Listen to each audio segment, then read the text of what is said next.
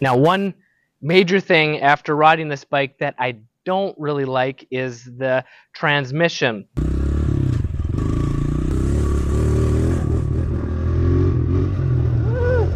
So far, Honda's the only one to make a 125 or smaller dirt bike with fuel injection, but is that enough to make it a good bike for you? Well, I'm going to share with you what to expect when you buy one of these CRF 125Fs and why you should or shouldn't buy one for you or your kid or grandkid. First off, this is a air-cooled four-stroke trail bike that is designed for beginners, first-time riders, uh, or casual trail riders. It's a lot more affordable than a race bike because it is lower performance, but that doesn't mean it's necessarily bad. For example, the air-cooled engine is super simple and reliable compared to a liquid-cooled engine because there's no radiators. It has a very smooth and predictable and reliable power curve. So this means that when you hit the throttle, it's not going to fly out from under you like a race bike. And with the heavier flywheel weight and the smooth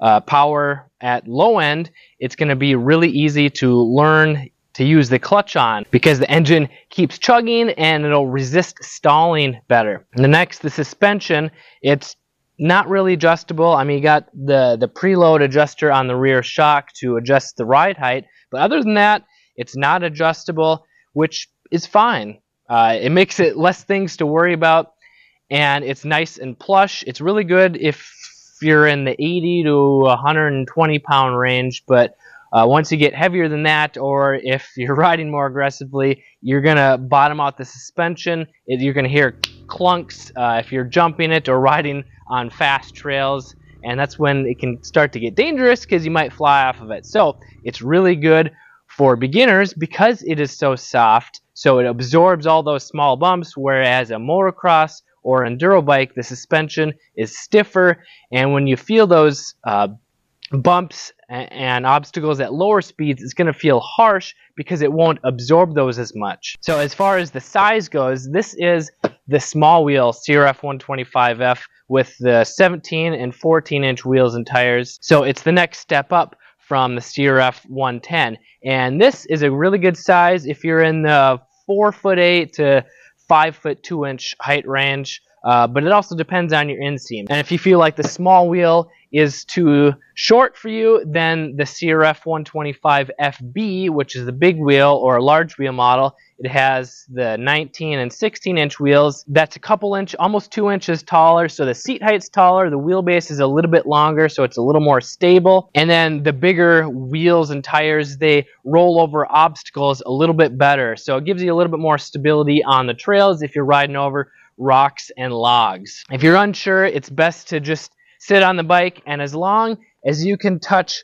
with one foot, you don't need to flat foot with both feet, but if you can touch with one foot, uh, with the other one on the foot peg, that that's good. Because even though it's not good technique to have your feet on the ground while riding, it does really build your confidence uh, if you're a new rider, if you can easily touch the ground when you're starting, or if you come to a stop uh, especially on like a, a hill, because if you come to a stop and you can't touch the ground, you're to fall over, and it just makes it a little bit more intimidating if you're a new rider, uh, whether it's you, your wife, your kids, uh, just having something that is small enough, short enough, uh, just really inspires confidence and makes you want to ride more. So it does have a manual clutch. Uh, it's a four speed, unlike most 125s or 140s this size that have a five speed.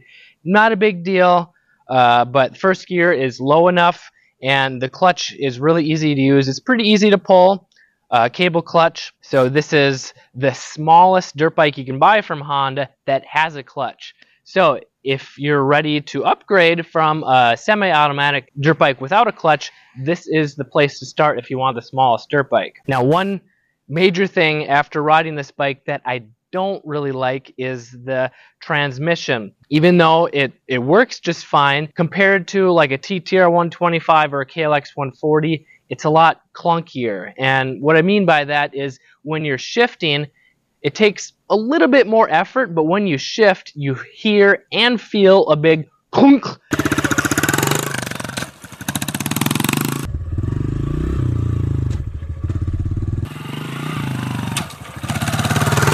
And it's like it lunges you forward just a little bit. So uh, that's without using the clutch to shift. And it does that for pretty much every gear. And I also noticed that it makes a little bit more noise while riding uh, if you're under a heavy load. But obviously me, I'm an adult, so there's more load on it with the extra weight. But I don't think it'll be a reliability issue in the long run as long as you change the oil regularly. But it's just one uh, minor complaint. I don't know if it has to do with being made in China or just Honda changing the way that they make their engines just to be a little bit cheaper so that they can make more profit.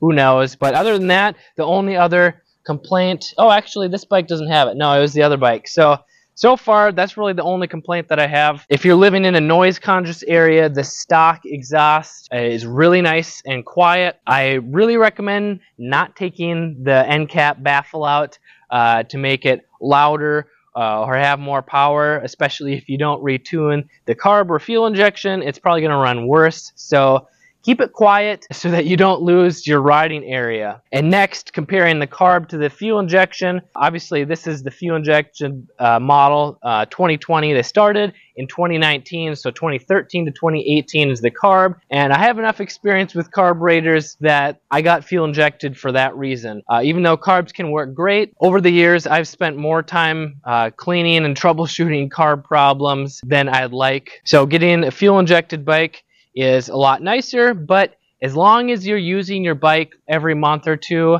and you're using good gas with little to no ethanol, the carb can work just fine. But the fuel injected bike, it starts up, it runs super smooth, always good throttle response, and you're not going to have to deal with jetting if you're going up or down in elevation. But if you're doing any mods to it, uh, like the exhaust or the engine or the intake, you probably want to get a fuel tuner, which is a few hundred bucks. That's why I'm probably just going to keep everything stock on this. So just to sum it up, this is a good bike if you're a beginner.